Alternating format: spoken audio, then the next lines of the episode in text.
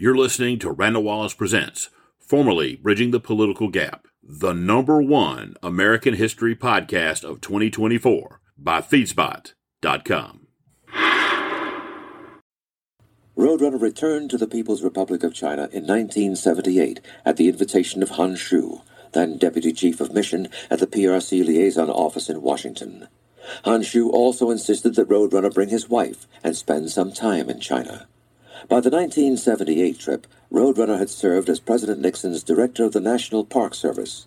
While the group was in Hangzhou, they visited the Botanical Gardens, where Director P Y Tan told them that one of the California redwood trees planted by the president as a gift to the Chinese people had done very well. He proudly pointed out many smaller trees in the surrounding area, young redwoods that had come from the original tree. Over five thousand additional redwood trees had been generated, many of them sent to the provinces for replanting. Unfortunately, the other tree had not fared as well. It was hit by worms in its second year of growth, Director Tan explained, adding, "From a book, we learned about the differences in climates.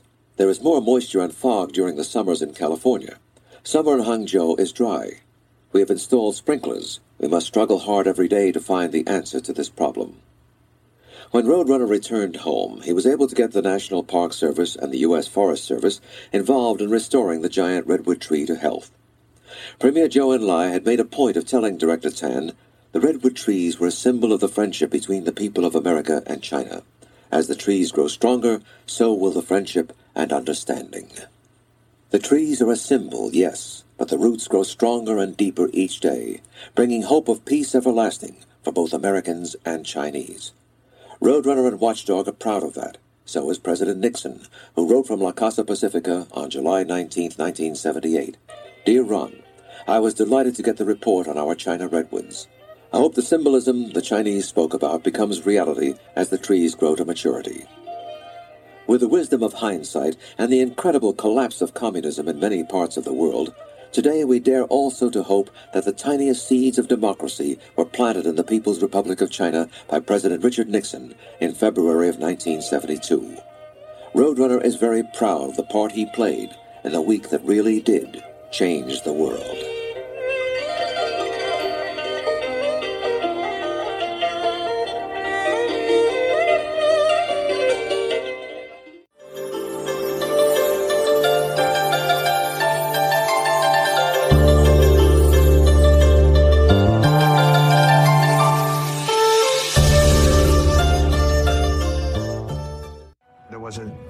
Undercurrent on Air Force One as we flew back, where Nixon and Kissinger were worried about the reaction to this communique.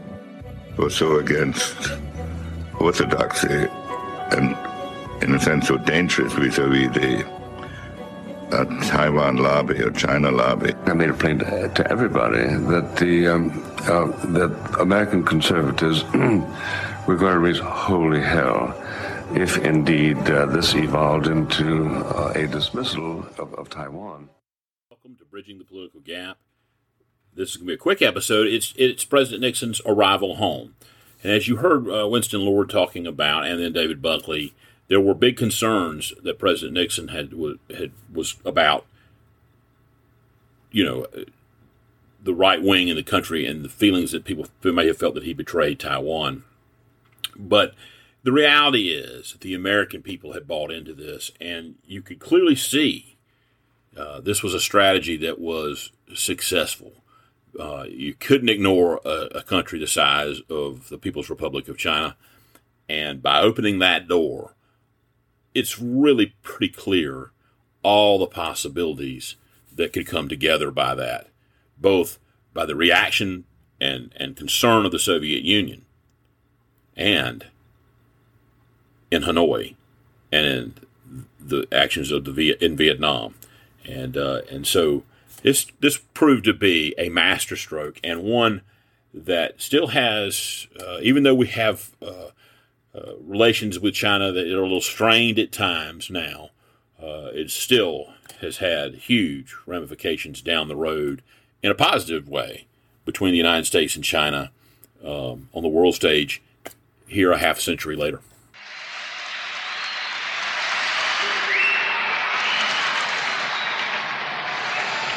Mister President, Missus Nixon, distinguished guests, ladies and gentlemen, for more than a week, we have witnessed, through the miracle of satellite television, the sights and sounds of a society that has been closed to Americans for over two decades. We have been made aware of many new things in that society through this visit, Mister President. We have witnessed much of what you have done with feelings of pride and pleasure and an immense curiosity that has certainly not been diminished by the amount of attention paid by the media to this visit. I must confess that we have been surprised to some extent by your facility with chopsticks, Mister President, she was and by the equal facility of the Chinese orchestra, which rendered America the Beautiful. But I will say that the week's undertakings were intensively covered. I think that's the understatement of this week, Mister President. And we enjoyed every minute of it as we watched with pride and approval the way you and the members of your party and our gracious First Lady conducted yourselves. Speaking of our First Lady, I don't think I can let this occasion pass without reminding you that I predicted what a tremendous asset she would be in the future to American diplomacy, and she didn't let me down a bit. As a matter of fact, she did an absolutely outstanding job under the most difficult, unpredictable circumstances.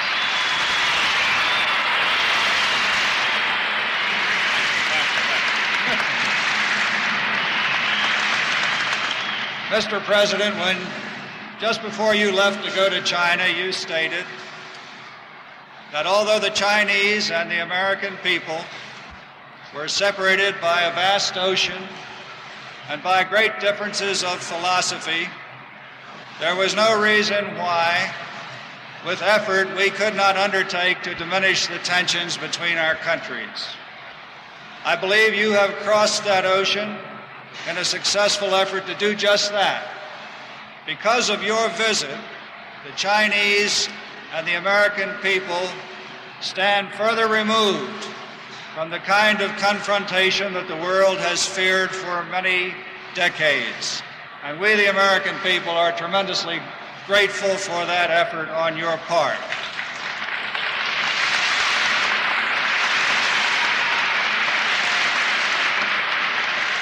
With due regard to the lateness of the hour and the fatigue that you must feel after so much intensive discussion, preparation, and the time changes and the long flight, I think I can close by simply saying that we are glad to have you back, and we feel easier tonight because of the trip that you took.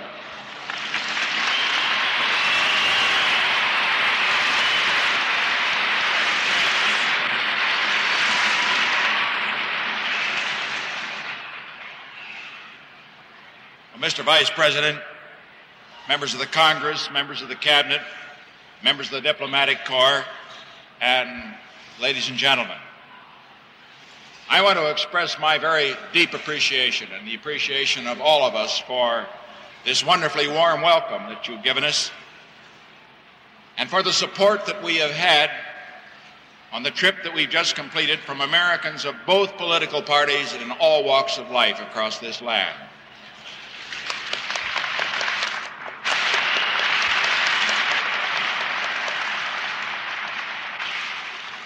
And because of the superb efforts of the hard-working members of the press who accompanied us, they got even less sleep than I did.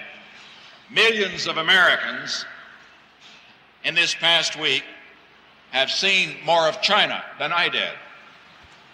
Consequently, tonight, I would like to talk to you not about what we saw, but about what we did, to sum up the results of the trip and to put it in perspective.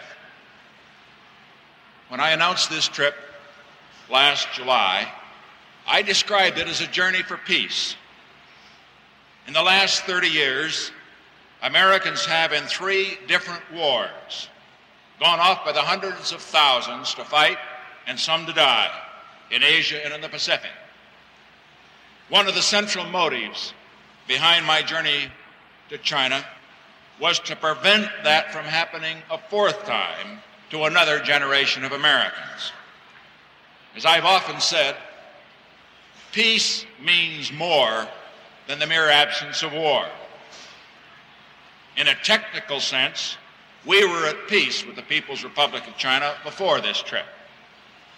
But a gulf of almost twelve thousand miles and twenty-two years of non-communication and hostility separated the United States of America from the seven hundred fifty million people who live in the People's Republic of China, and that's one-fourth of all the people in the world. As a result of this trip, we have started the long process of building a bridge across that gulf. And even now, we have something better than the mere absence of war. Not only have we completed a week of intensive talks at the highest levels, we have set up a procedure whereby we can continue to have discussions in the future. We have demonstrated that nations with very deep and fundamental differences can learn to discuss those differences calmly, rationally, and frankly, without compromising their principles. This is the basis of a structure for peace, where we can talk about differences rather than fight about them.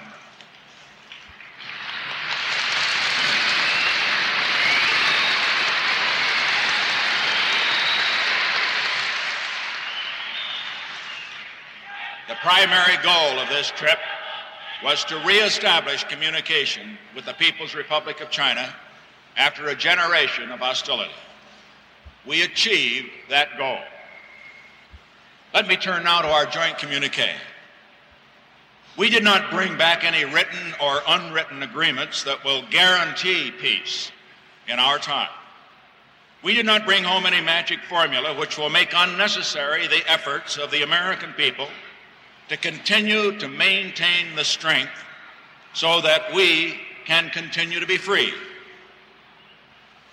We made some necessary and important beginnings, however, in several areas.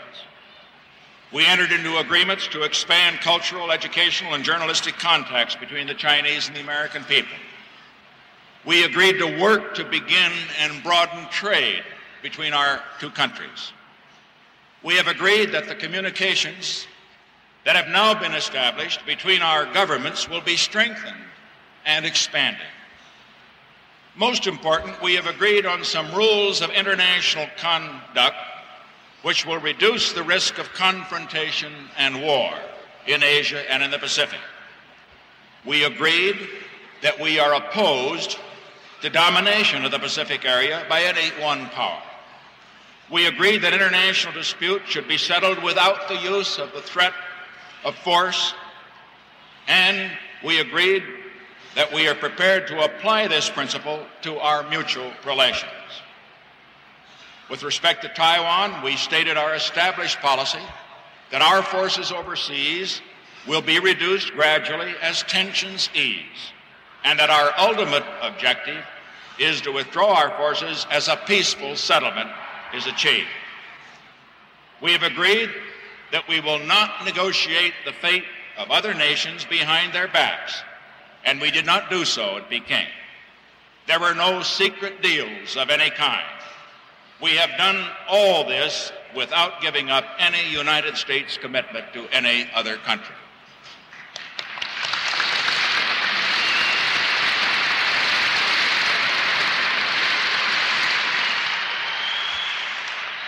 In our talks, the talks that I had with the leaders of the People's Republic and that the Secretary of State had with the Office of the Government of the People's Republic and the Foreign Affairs area, we both realized that a bridge of understanding that spans almost twelve thousand miles and twenty-two years of hostility can't be built in one week of discussions. But we have agreed to begin to build that bridge. recognizing that our work will require years of patient effort. We made no attempt to pretend that major differences did not exist between our two governments, because they do exist. This communique was unique in honestly setting forth differences rather than trying to cover them up with diplomatic double-talk. One of the gifts that we left behind in Hangzhou was a planted sapling of the American redwood tree. As all Californians know, and as most Americans know, redwoods grow from saplings into the giants of the forest. But the process is not one of days or even years.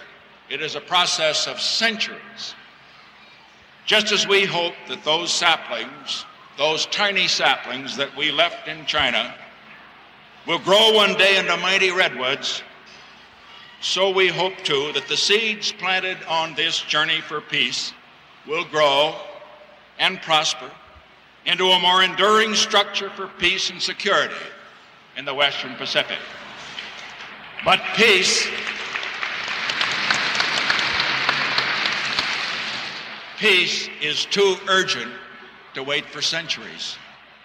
We must seize the moment to move toward that goal now, and this is what we have done on this journey.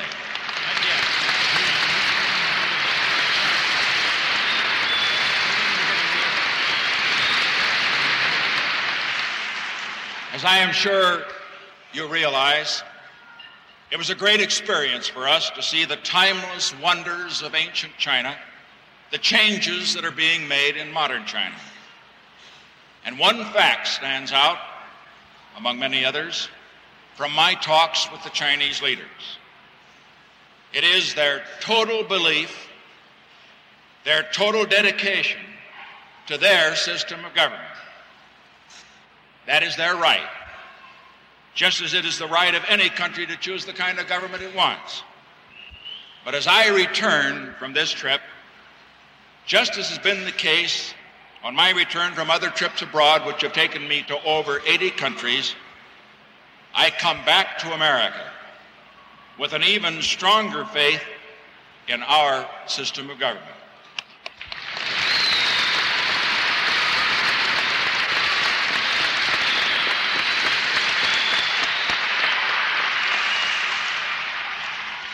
As I flew across America today, all the way from Alaska, over the Rockies, the plains, and then on to Washington, I thought of the greatness of our country.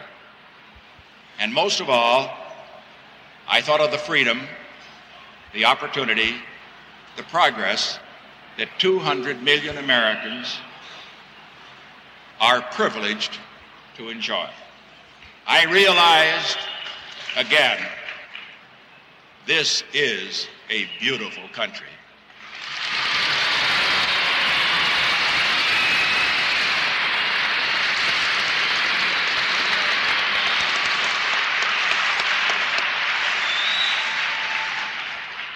And tonight, my prayer and my hope is that as a result of this trip, our children will have a better chance to grow up in a peaceful world.